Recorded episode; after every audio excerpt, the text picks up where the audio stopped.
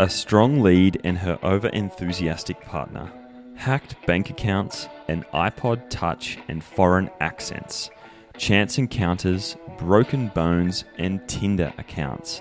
Those are the hallmarks of every great international spy thriller dating back to the dawn of time, and all part of the story of today's guests. However, at the heart of the story of mystery and intrigue is a simple premise a new perspective. The duo behind Crust are simply thinking about sport differently, and it shows in their designs, in their avid followers, and in the way they go about running their business. This week on Thereabouts Outspoken. Anyway, you guys got a lot of grit.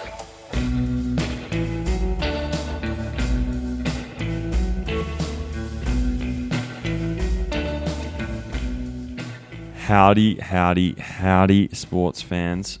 Welcome to another episode of Thereabouts Outspoken. My name is Angus Morton, and today, as always, I am joined by Isaac Carson.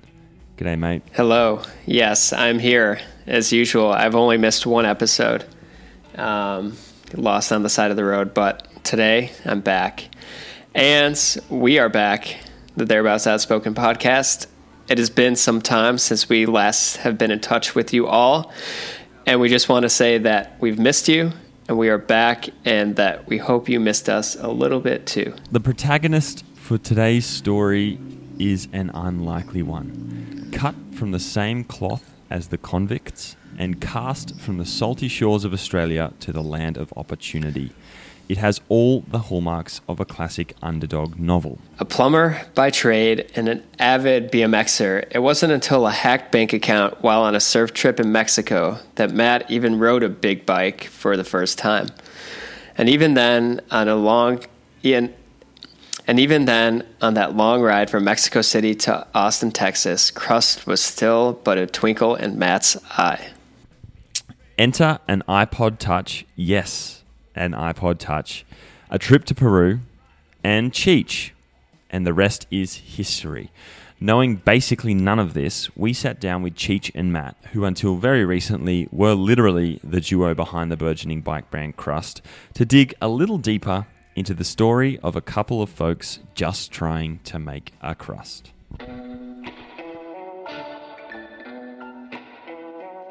G'day and welcome to the show, Cheech. Lovely to meet you, and Matt, you salty dog. Um, it's it is always a pleasure. Great to see you as well. You two, husband and wife. How did you meet?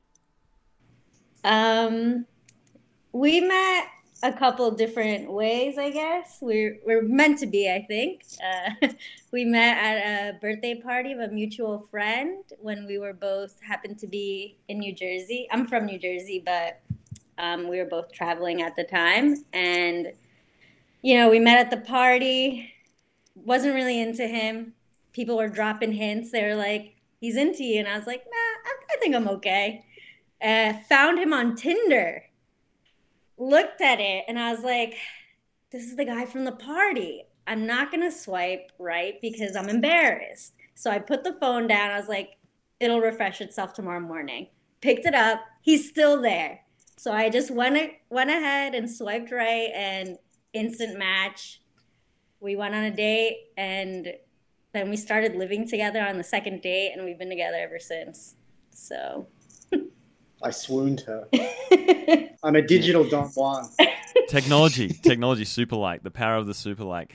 Um, Cheech, how did you get into cycling? How did you get into bikes? Matt, I had no interest in bicycles before him. Yeah, we and you when we met in New Jersey, we were living at a friend's house together, and I didn't have a car, so Matt helped me pick out like my first adult bike, which was a uh, secondhand, and he fixed it up for me, and really have been like trying to avoid being on a bike for like the beginning of our relationship wanted nothing to do with it and then when matt broke his ankle a couple of years ago um, i had to help him out with crust and then i got to meet people like noms who has opened up this kind of like little pocket of the cycling community um, so it's been like a really social aspect of my life. So that's why I continue to ride bikes. Um, but I'm enjoying it way more now. And how about you? How about you, Matt? How did you come to be uh, involved in bikes? How'd you get on a bike?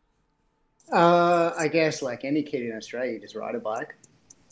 And then I um, I got into BMX when I was uh, I think I was 13 or something. Um, just because uh, it was fun. And then from there, I just wrote that basically from that point on consumed my life until I was probably, uh, I don't know, 30 maybe um, or maybe a bit older. I'm not sure, but like literally, that's all I did was ride BMX. Like everything, every experience I had in my life, I can directly relate back to course of BMX. Like I traveled the world, course of it. The vast majority of people I know are because of it. Um, yeah, so that was pretty huge influence on my life. And then when I was on a surf trip in Mexico, all my money got electronically stolen out of my bank um, which I didn't realize obviously until I went to get money. I was like, what the fuck's going on? Um, so then I was geographically the closest person I knew was a friend in Austin. Um, he owns a BMX company, terrible one. So I bought a mountain bike and rode to his house from Mexico City. How far is that? Don't know. Mexico a couple City of to thousand miles or something? Austin, a thousand Texas. miles? I don't know. Yeah. It's a don't know. ways. It wasn't a day long ride. it took a while. Actually, like by the time I got to the border, I was like, "There's no way they're letting me in" because I looked like a train wreck. But um, yeah, anyhow, then I I um, got to his place and I was like, "That was pretty fun." I didn't know bike touring was a thing. I knew nothing about big bikes. Like I was like, when I was on my BMX and saw roadies go by, I just thought they were the biggest dorks. Was like, look at their shaved legs and their lycra and all that crap. Um, and then you'd chase them as well, and you'd be like, "Why are you even on that bike? I can keep up with you on BMX." Like not realizing that they've just ridden probably a hundred miles, and I kept up with them for three blocks. And I'm like, "These bikes are ridiculous." but anyhow, then I got to Austin, and my friend there, there was another friend from Spain, and he was like, "Oh, my friend in Spain's really into bike touring." I was like, "Bike what?" Like I just thought it was something people did because they had no money, and they just that was the cheapest form of transport. And then um, another friend in Austin, Logan, he worked at a bike shop there, and they um, together they all like basically convinced me that the bike I was on was garbage, and they got me a real touring bike because I enjoyed it, and then I went up to Nova Scotia and kept riding. Um, yeah, and that was basically it. And I just kept like traveling on my bike. And when you say you did BMX, like were you racing or were you just? It was just like you know what you did, and and and and that was sort of motivation to travel to. Yeah, it was like skate parks and um, like street and dirt jumps and stuff. Um, Yeah. Yeah, yeah. I wasn't like a professional BMX or anything. And then how'd you end up in the states? Yeah, I ended up in the States, of course, of BMX, basically. Um, I'd come here to visit friends and stuff, and then um, when I started Crust, I knew I wouldn't take off in Australia because you know, like everything's pretty understated there, and it's a tiny population, and so on. Um, so I thought I'd just try start it over here, and then one of my friends owns a uh, bike shop in New Jersey, and he let me store everything there, and um, like he helped me a bunch with stuff as well, like um, because I was like just, still a straight up BMX. I didn't really know anything. I just knew the aesthetic I wanted in a bike, and like what I wanted it to do, but I didn't know all the different standards and stuff. I knew nothing. It was pretty crazy. And so, how do you go from like discovering one? First of all, just like discovering that there's this whole realm of cycling that exists that, despite being a cyclist for your whole life, hadn't actually realized was there. How do you go from discovering that to then being like, not only have I just found this and it's cool, I'm gonna I'm gonna create a version of bike that fits this world, um, and make that my living. Like, how do you take that leap? Well, I guess it wasn't like overnight. So I did a lot of bike touring on the, the original bike that I had gotten. Um, it's funny though, because the original bike I got, I still was like in such a BMX mentality. I like chopped the front brake posts off because I was like, I don't need a front brake. So I chopped the front brake post off and ran just a back brake, just because that's how my BMXs always were. Uh, but yeah, so then I like rode like a, a bunch of places. Like I rode, um, I rode across Canada and down like the that, that classic number one route in the US and through Mexico again. And um, and then when I was on a trip in um, Nepal with my friend, I had this bike that I'd modified to take some bigger tires and stuff. Um, and we'll ride in Nepal for a couple of months. So there's like a lot of climbing, obviously, in Nepal because it's all mountains. Um, so when you're just climbing for that long, I guess you're like pretty bored and just thinking about like your bike and stuff and what you'd want it to be or whatever. And then when I was in Nepal, I um, decided I was going to start a bike company. and then so I, I basically did like when I was in Nepal with my iPod Touch, I um yeah got found. That's how long ago it was. What'd you do with your iPod? Well, iPod Touch, put it on shuffle. Pretty much, yeah, yeah. So I had a friend in um, California who I had uh, met when I was bike touring, and he he's a frame builder. So I just like sent him like the ideas I had, um, and then he drew up a frame. And then um, the guy that I was bike touring with at the time, he knew of someone that was in the bike industry, um, and then they connected us with like a trading partner in Taiwan. And then yeah, I just sent those drawings to Taiwan, and then by the time I got back from Nepal, like I had bikes in Taiwan getting made, sample. Really? Yeah, which is pretty crazy because it's so crazy. You just send, like, I hadn't met anyone. I'd done none, none of this kind of thing before, and I'm just sending like copious amounts of money to someone in Taiwan. I'm like, is this just a scam? You know, you have, you have no idea. But then miraculously, um, two frames showed up in Australia. And what were those first frames? Like what, you know, after your experience of doing a ton of touring, like what were you like, hang on, this there's there's all of these features that are missing from a bike or, you know, your sort of version of a bike wasn't being satisfied in the market. What what what what, what was missing? So it was basically just a, um, I guess it was just like a like what is now called a gravel bike. Um, it was basically that, but with like a larger volume, so like larger volume tire. So the original bike I designed was the Evasion model, so that's based around a 26 inch tire, but three inches wide. So it was like a road. It was like more of a, like an old traditional road bike, like triangle. So the triangle was still big, so you could fit a frame bag in there and stuff like that. Um, and that's just the aesthetic I like as well. Um, that none of that really existed back then, because you either had road cyclocross, I guess, had existed, and then like that monster cross thing that everyone was um, calling it, but it still hadn't really got into a larger volume tire until you were in mountain bikes, and then all the bikes that were trying to bridge the gap were using suspension corrected forks and stuff, which makes the triangle small and just kind of ruins the geometry and aesthetic of the bike and loses a lot of function by doing that. So yeah, I was just basically just combining a bunch of different aspects in, into one bike, which at the time I didn't think anyone else would want it. but, but I also kind of thought, well, maybe I'm not that unique. Like we're not that unique. Maybe there's 50 other people that might want this or something.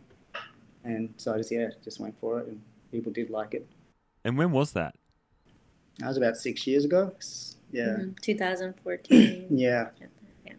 And where did the crust, like, where did you the name crust come from? That just came from. I listened to a lot of crust punk, so it came from that. But then it also came from like the Australian like slang of just trying to earn a crust, you know. So it was kind of like a, a couple of things. Um, it was mostly due to the like just trying to earn a crust because I didn't want to do plumbing anymore. I was a plumber, so I was like always thinking like, how am I gonna like make a crust and not do this shit. well, I guess this is how you do it. Um, so then, so when you guys met, how many years ago? In 2015 is when he had his samples of the evasion because that was the summer before we met, mm-hmm. and he was having them, the logos or the decals hand painted by a friend. And then that next summer in 2016 is when we met in New Jersey and really all of that stock was being delivered and stored at Belmar Bike Shop at the very beginning. Yeah. Now you two both run the business together. It's it's Cheech and Matt is uh, the face of Crust. How did you decide, Cheech, or like how did that process go? Where you were sort of, I guess, watching Matt do this thing, and you're like, hang on a second, we need to.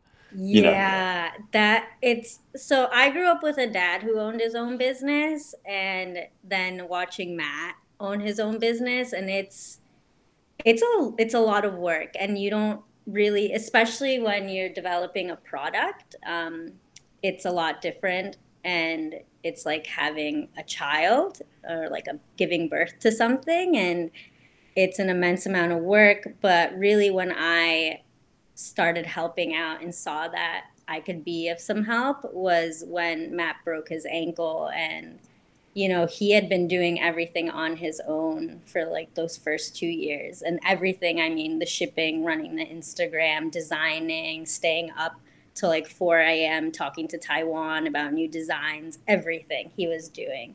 And then when he had to stop because he physically wasn't able to do these things anymore, um, I had to step in. And Crust luckily has been growing, and there are more aspects to a business than just that now. Like, you know, there's bookkeeping. Um, we have an accountant now, which is pretty new. Um, just hired a financial consultant. I take care of the dealers. Um, and we have an employee now who like helps us with the shipping and the custom builds.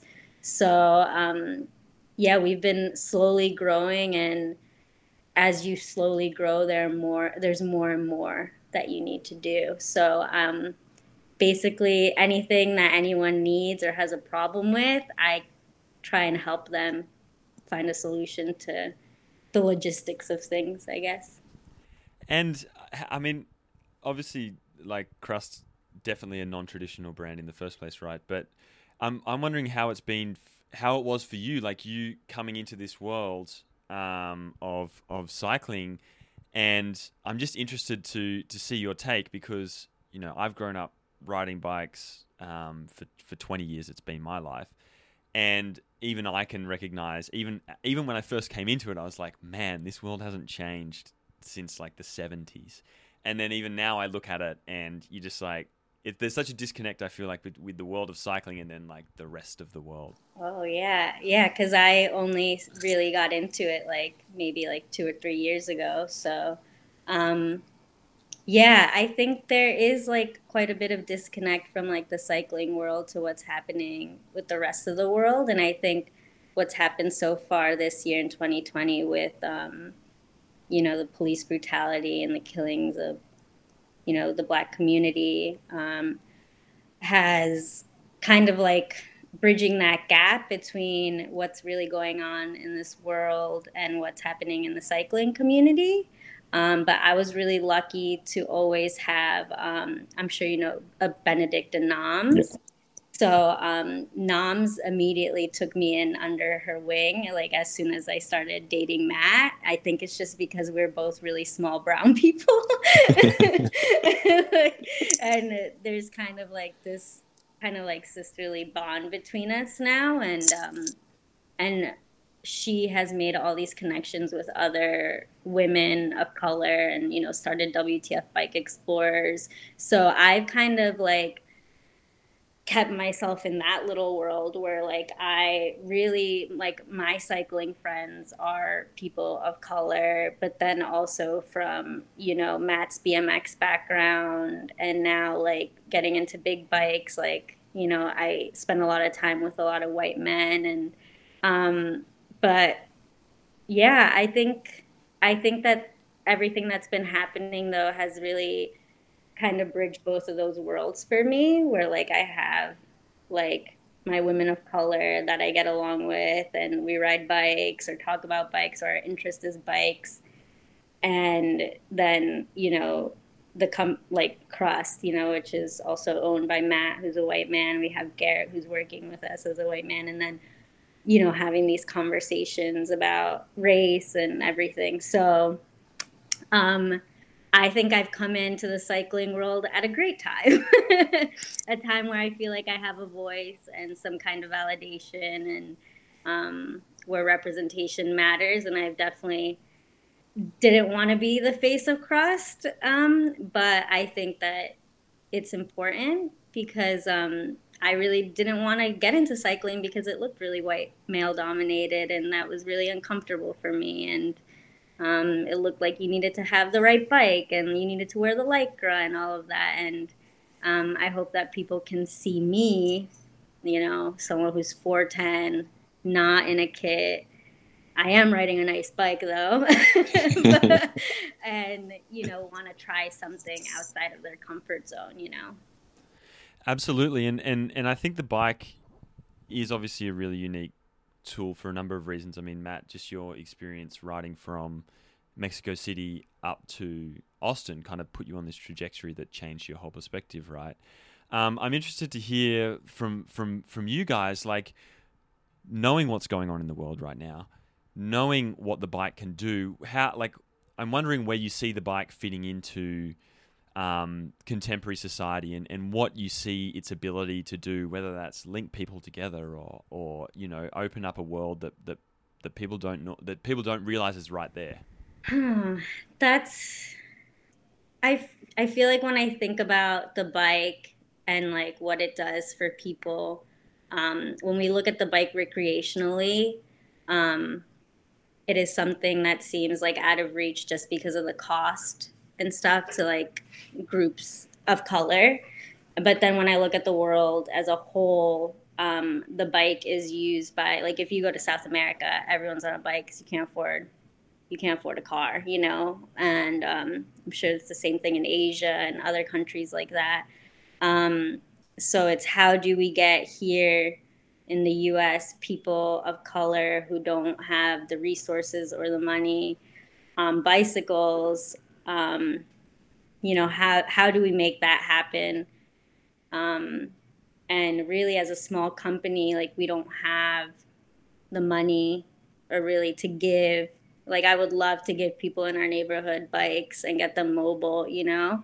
But um, you know as just a small company i think our responsibility could be in the representation. It could be in providing a comfortable space, like here at our warehouse, at our storefront, um, in our social media presence, um, just just what we can do now. Um, I'm hoping that the bigger brands will take more responsibility, like since they have the money to do so, and um, you know, do like the big picture things that I would I would like to see these bigger companies do to reach out to communities that should be on bikes and get them on bikes. And I think it is worth noting now as well that you guys do do quite a bit um, for a number of a number of different causes. You guys raised, I think it was like 80k last year. I know you've raised a similar amount of money this year through charitable events and that sort of stuff. So that you, I mean, you're definitely doing as a small company significantly more than than a lot of the big companies are doing. Um, so yeah, you, I, I think there is is a change coming, and and I do want to know as well, like, um, cr- how has Crust been viewed by these bigger cycling companies? How has it been received by the the cycling community from being someone small to a, a brand that's now has quite a quite a presence in this world? Um, I have no idea, to be honest. I'm pretty removed from the, like, I'm obviously part of an industry, but I have no idea what's going on in the industry you'd probably know more than me for sure. I like. I'm shocked when companies like if I'm writing to someone, like emailing a different company trying to get like components or whatever. Mm. I'm still shocked when they've even heard of Crust. So um, there's just so many companies out there now that yeah, we're just a drop in the ocean. Mm-hmm. I think um, I think some of what we've done's definitely influenced um, the industry. Like I think the wide drop bars, I'm sure it was probably coming anyway, you know. But so it's hard to say. Like I don't know that if we didn't do that wide drop bar with Benedict, I'm sure it still would have happened. Um, same with like the evasion. I think that was pretty like uh, ahead of its time, kind of. But again, like I'm sure that would have happened. It just happens incrementally, generally speaking. Mm. Whereas with my designs, I just tend to push it to its absolute extreme first and then tone it back because I find that's a far easier gauge of where you want things to be. If you just change things incrementally in design, it just takes forever. So why not just go to the like absolute what you perceive as the limits first and then take it from there? Um, so yeah, I don't know. I don't know what the industry thinks of crust. I don't really care. Exactly, exactly. And and okay, so that's you know the the the wide drop bars are a perfect example. Like you know, you don't really pay attention to what's going on in, in the cycling world. You very much, you know, it's very much a unique. You, you like your approach to the way that, that you guys do things at, at Crust is very unique, obviously. Um, where do you pull from? Where do you get ideas for like wide handlebars or like, you know, just like all the stuff that you guys are putting out, whether it's the cargo fork or like, you know, um, these these road bikes that fit three inch tires. to be honest, it as crazy as it sounds, because of course I didn't have a big bike background at all, um, and it was just literally like I said, it was just all BMX stuff. Um, I kind of like my designs are based around surfboards, like my theories anyway, not like the actual angles of bikes and so on, but but because I've like surfed my whole life, like like in the '90s when Kelly Slater was super popular, everyone was surfing these super like foiled down boards with no foam and really high rocker, and the average surfer like it, like it ruined the average surfer surfing, and and I was surfing old knee boards because my cousin was like a um like a, he rode surfed uh, knee boards professionally, so I just get his old boards, and they were super wide and thick, and like the laughing stock really, but. I was getting waves so much easier than everyone else, and like they maintained speed so much better. And even though I was a worse surfer than the majority of people in the water, I was having more fun and they were like enhancing my surfing. So when I started to like look at bike design and like everyone's on like 23 millimeter tires pumped up to 110 psi, I'm like, well, this is great if you're trying to be a tour pro, but if you're just trying to have fun and like even if you care about marginal gains, it's still slowing you down. so I was like, if it were if it's the same for surfing, then I'm right. So I just did what what I thought with no like actual like um, proof to stand by. it was just a gut thing, you know, just because what I'd seen like in like my other passion, and I think it was right. And now with road bikes, you see they are moving to like 32 millimeter tires and stuff. Obviously, like you're not gonna put a three inch tire on a road bike, but um, yeah, like it just has to have something to do with like the everyday person. Like, why care about 200 grams on your bike when your body is like, you know, like 20 kilos overweight, maybe? Like, if you make that bike more comfortable for you, you're going to be faster. You can't look at what, Mm-hmm. like, you know, who, whoever the top pro is at the time and and re- directly put that back to you. Like, I can't look at your like your brother, for example, and be like, Yeah. well, I'm going to go Everesting on this bike and it's going to get me there. It's like, it's not because I'm going to be so uncomfortable, and that's going to take me probably 15 hours or 20 hours to do it Everesting. I just want to be comfortable. Like it's going to suck regardless, but the chances are the less fatigue that the bike's putting on my body, the the faster the end result's going to be. Even if you're like, not that like any of the bikes that I do are really concerned with speed that much, but um, yeah, I just think like why not make it a more comfortable, enjoyable experience, basically. It's funny you mentioned Lockie there. The same day Lockie um, did the the Everesting record, I for a brief moment contemplated going at the same time but on my crust because I was like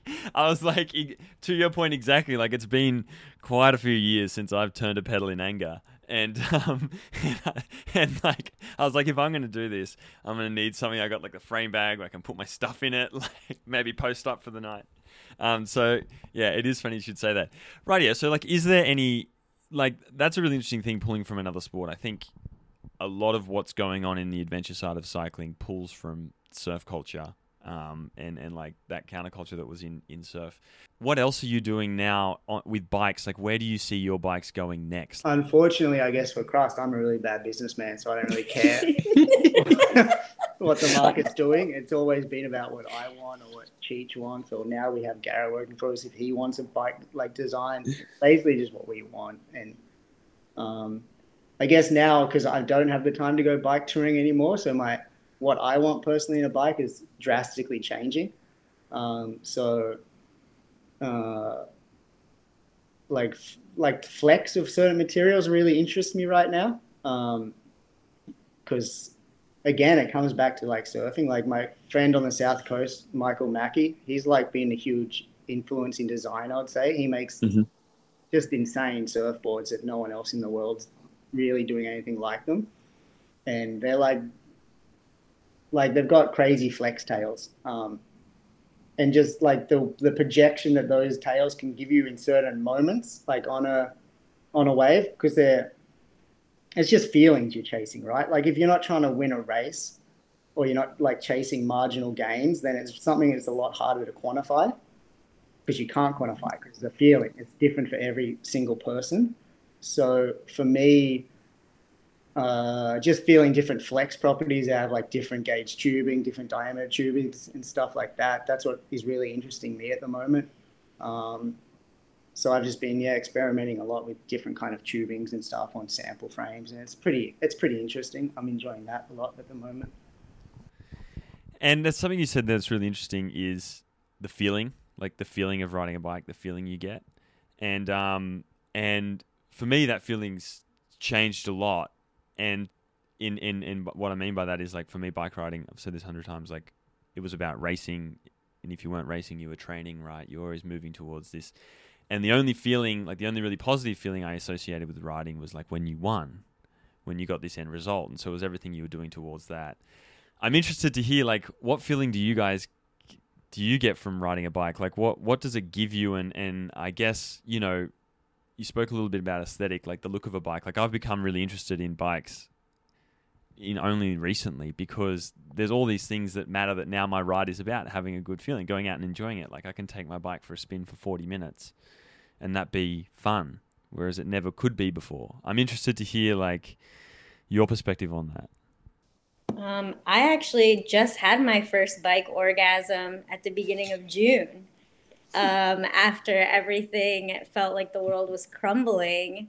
And we're really lucky, like, Richmond has really nice riding and like some really nice um, road riding where a lot of cars aren't. So I hit up the usual way that I take and I just let like all my emotions go on that day and I like found myself like crying and then as soon as like I realized I was crying. I was already going down, and like I had felt like, you know, like the wind is in your hair, and you're going like 25 miles per hour down this curve, and it just like doesn't, you don't get that feeling anywhere else. I haven't experienced that feeling on anything else.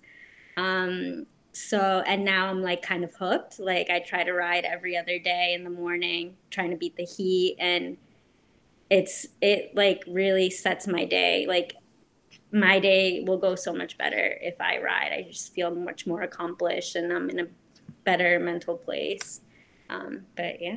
Yeah. Yeah. I think the mental benefits from it are just, uh, there, I guess, kind of not, I guess it's spoken about quite a bit now because um, so many of us suffer from depression or anxiety and stuff. So, like for me, surfing was always my outlet, but now that we mm. we're landlocked, I don't have that. So I think cycling does the same thing though. It's like it's uh, I've just been really enjoying like uh, just going out riding, and I've never really been one to go on rides without destination. So I've had to really adapt to that.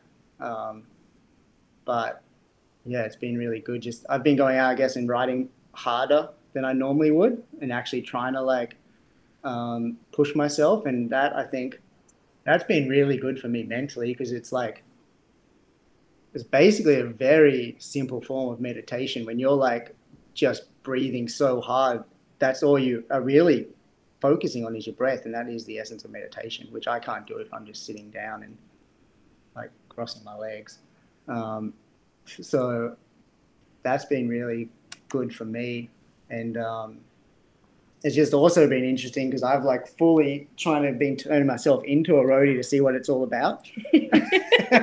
so I've done like a full, like a full loop basically. Like, um, yeah, I've got like a freaking what are those things called? I got one of those Wahoo. Wahoo things on my bike. Oh, damn. got a damn power meter They're and pretty shit. cool. I'm looking at watts. I'm talking to Patrick about You what is got it your called? little pulse thing. FTPs. Yeah. You got your So- little heart. Dude, I never thought, I never thought I would hear you say that. Yeah. I just been a mega nerd.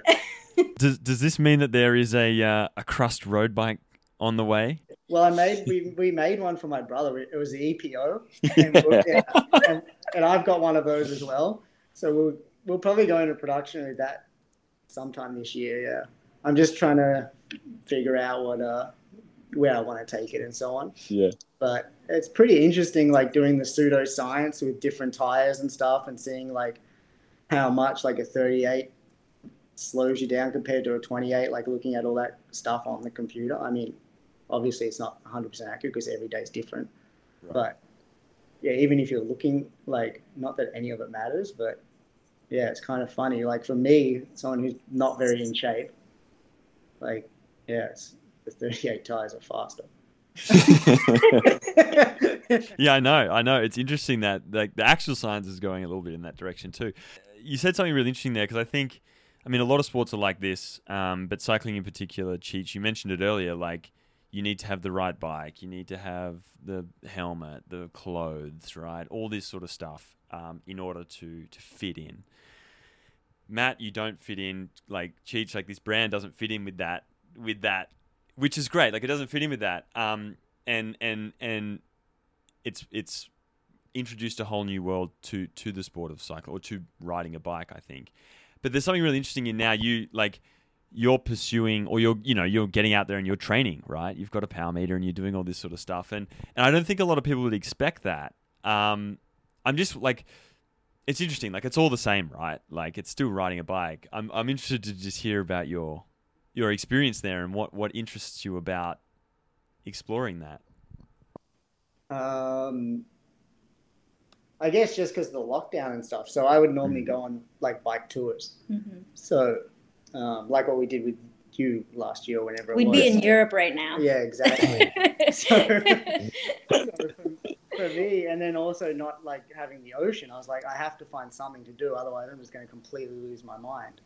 So basically, it was just like, because if you just go ride the same road every day at a at a leisurely pace, Mm. At least for me, it, it's pretty boring. Um, so if I ride in the road um, at a pace that's exerting my energy, um, it just it brought just a new interest to it, I guess. Um, and then also like all those theories I've always had in my mind that were just like irrelevant theories, really, they're just ideas. It's kind of interesting to put them into play now. right Um, like I'm basically bankrupting myself trying to do it because all that stuff's so expensive, and I'm just buying other brands, carbon Oh bikes my and shit. God. So it's like it's, I'm pretty um, obsessive with things, but um, yeah, it's super interesting though. Like as a sport, I think like I have no real knowledge of cycling as a sport, but from a complete outsider looking in at the sport, I think it would be far more interesting if you weren't allowed to use like these head units and Mm. stuff in a race, and the race was more like based on feeling. Because now it's just basically pure science, you know, like right they all know exactly when to hit and so on. So I think, like from a spectator point of view, that maybe makes it a little bit more boring. Um, but obviously, like those athletes are so in tune with their body, so you got to know anyway. Well, that's it. It's past the point now. I've had this like I've had this discussion so many times with people, and they're like, "Let's remove the power meters," and they're talking about doing. it. I'm like, man, that was ten years ago. Like you should like like everyone knows how their body is now. Like because you can't be constantly looking at it, so you have to be in tune enough. You just have to know anyway. So like you're exactly right. The sp- I mean, from just from a purely like entertainment side of things, the racing world needs to change. Um, I mean, I mean, I, th- I feel like there just needs to be a new version of the sport that we can that we can watch. If I'm honest, um, but I do have a question actually. Like, so we we just recently joined the we'll sign the WTF pledge, Isaac and I at, at thereabouts, and we certainly have a long way to go. But we've worked with Sarah for quite a while, and and and and examining, I guess, this whole situation for us, like, um, has made the diversity conversation much more prevalent. I think like it's always been that that case, and like I'm we've recognized cycling's always been that way, and we've sort of increment, incrementally tried to do it, but certainly not in in enough of a way. I'm interested, um, like, what changes do you feel need to take place in this world, um, in the world of cyclingly, both inwardly um, and then also outwardly, like with with the way that the sport represents itself and and showcases itself. Hmm. Whoa. So basically, judge everyone and tell them what they should be doing better. Um. no, I don't. I mean, I mean, just like as as a sport, right? Like the way that I mean, you said it. You said it again, going back to like the way that it's viewed or perceived. Um, you know, is very important because there's a whole a whole world of people, a whole a whole group of people that either are too afraid to engage in it because of be that um, financial barriers, too engaged, to to um, put off to engage with it because you know they don't they don't recognize anyone in the sport that is like them. Um, and I'm just you know knowing that you guys are doing things differently and and and um, are pretty outspoken in in in you know advocating for diversity in sport. I'm just interested to hear because I think honestly I do think it's a really important thing that we need to speak about more in cycling and continue this conversation. Mm-hmm. I think um, also what is what's different about us besides being a tiny company because right when you're a tiny company it's easier. You don't have to have like these meetings on inclusivity and like what is going to be our next marketing plan to make mm. people like feel like they belong within our brand. Um, so and also the fact that i am a woman of color so these conversations matt and i have been having because it is a part of our relationship. So um, i think like I think companies, people need to be hiring, you know, people of color who are professionals in consulting about how to bring in communities of color into their brand, into their marketing, into all of that. Um, I'm not too knowledgeable about how how to do that. I only work on instinct. I can only you know, talk about my experiences and how they've made me feel and how I want how I don't want other people to feel that way. So that's why I want people to know that um, Crust is, you know, for everyone in some way. I mean, obviously, price point is a thing. We are a small business, but um, yeah, I think, like I said earlier, I think the bigger companies they have that money, and that money can help people who need to get on bikes. You know, so and then you know representation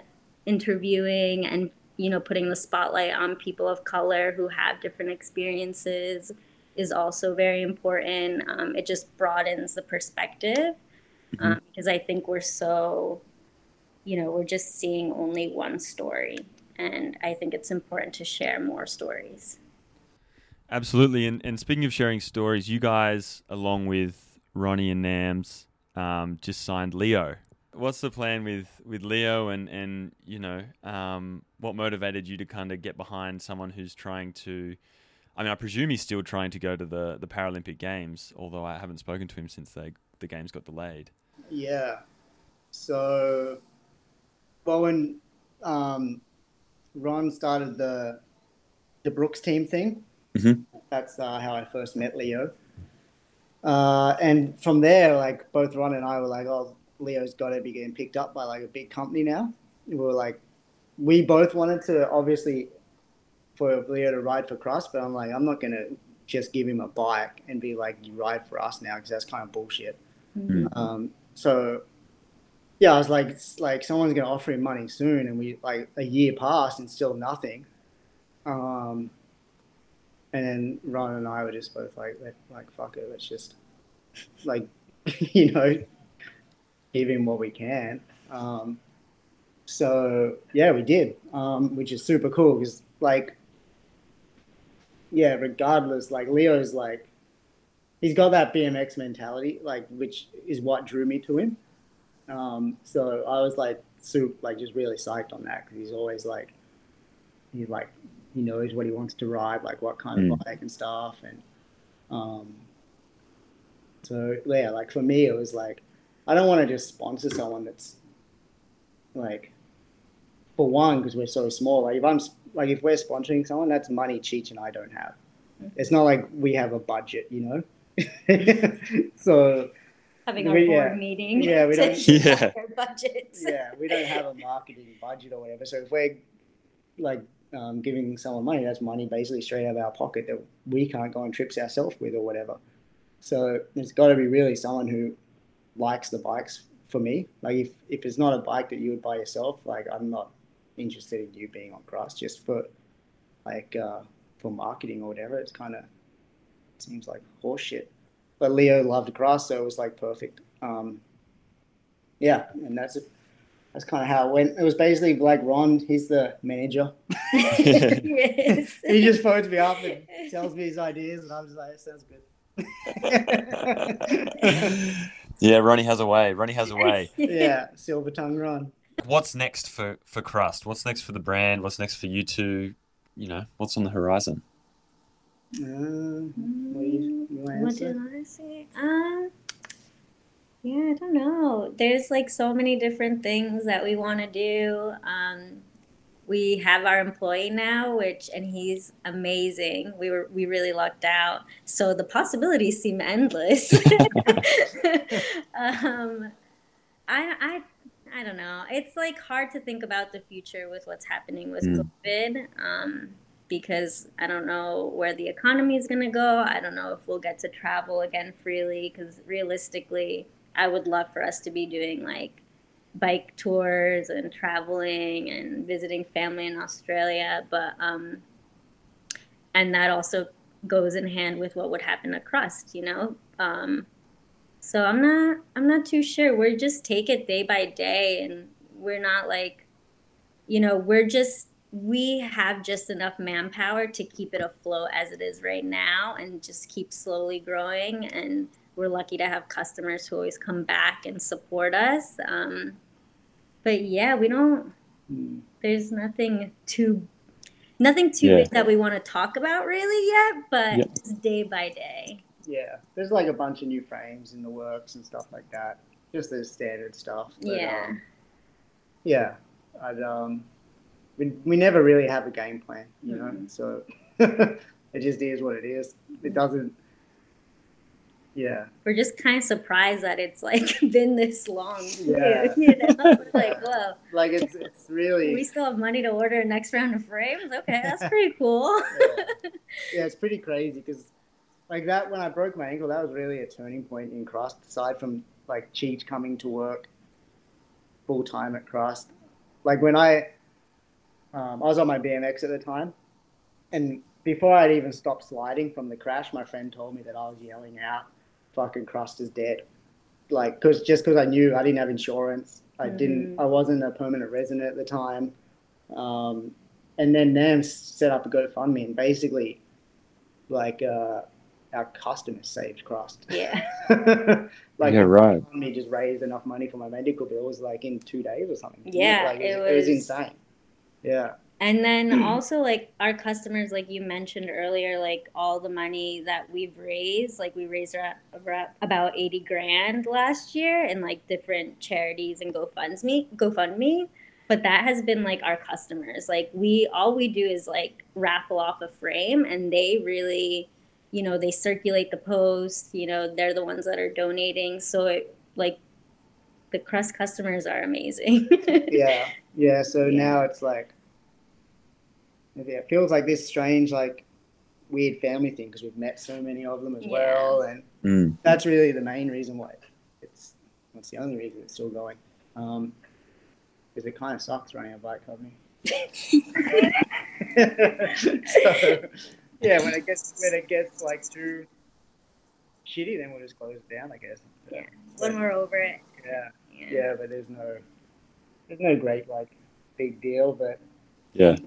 I I I just want would like to like add that like a lot of people email me asking like if we do like payment plans and stuff like that, and I think like if they want to take this bike on a tour or whatever, and I think it's the most important thing is just to know like you don't need to buy a nine hundred dollar frame off us. Like if you don't have enough money like cash to buy that frame, don't buy it. Don't don't get a loan to buy a bike. That's mm. absurd. Get on Craigslist, buy a bike for two hundred bucks and use that money for a trip. Like that trip is more important than the bike.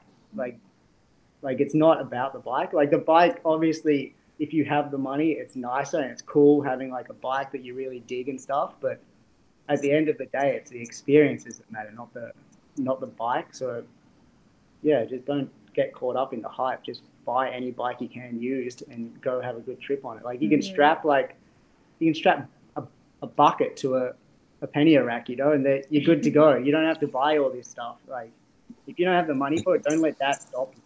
You can you can have a good time regardless. Well, Matt, you definitely are a terrible businessman, but with but between both you and Cheech, you are a very valuable member of the cycling community, and I think that your message and and also the work that you're doing um, is very important. And so, you guys have got to you know keep it up. And and I mean, I certainly really appreciate what you guys have done through your brand, even before I met you. Um, the the gears started turning, and, and the way that I looked at the bike started shifting, and so yeah, here we are now, sitting down with each other, having a chat, and it's it's uh, it's great. So appreciate your time. And that's it for another episode of Outspoken. If you enjoyed the show, please subscribe on iTunes or Spotify. And we have a bunch of exciting episodes in the queue um, that we're going to be releasing on the regular. That's right, Isaac. We do have some exciting uh, announcements coming up, some exciting things coming down the pipeline as well. But for now, if you haven't, head on over to Roam Media. They just released Isaac and I's most recent film, Sometime Thereafter, which is a short film about the subjectivity of experience and the non linear ways we interpret it sometime thereafter. It's the first in a series of poetic shorts that explore the way we individually interpret experience and the lasting impact it has. You can catch that over at roammedia.com, R O A M media.com, uh, and as well as the accompanying podcast special that we did right here on the Outspoken feed. In fact, I think it's the last episode that we did, or maybe the one before that. Whatever, you'll figure it out. Reporting from the Rocky Mountains, I'm Angus Morton. And I'm Isaac Carson, reporting from the Pacific Northwest.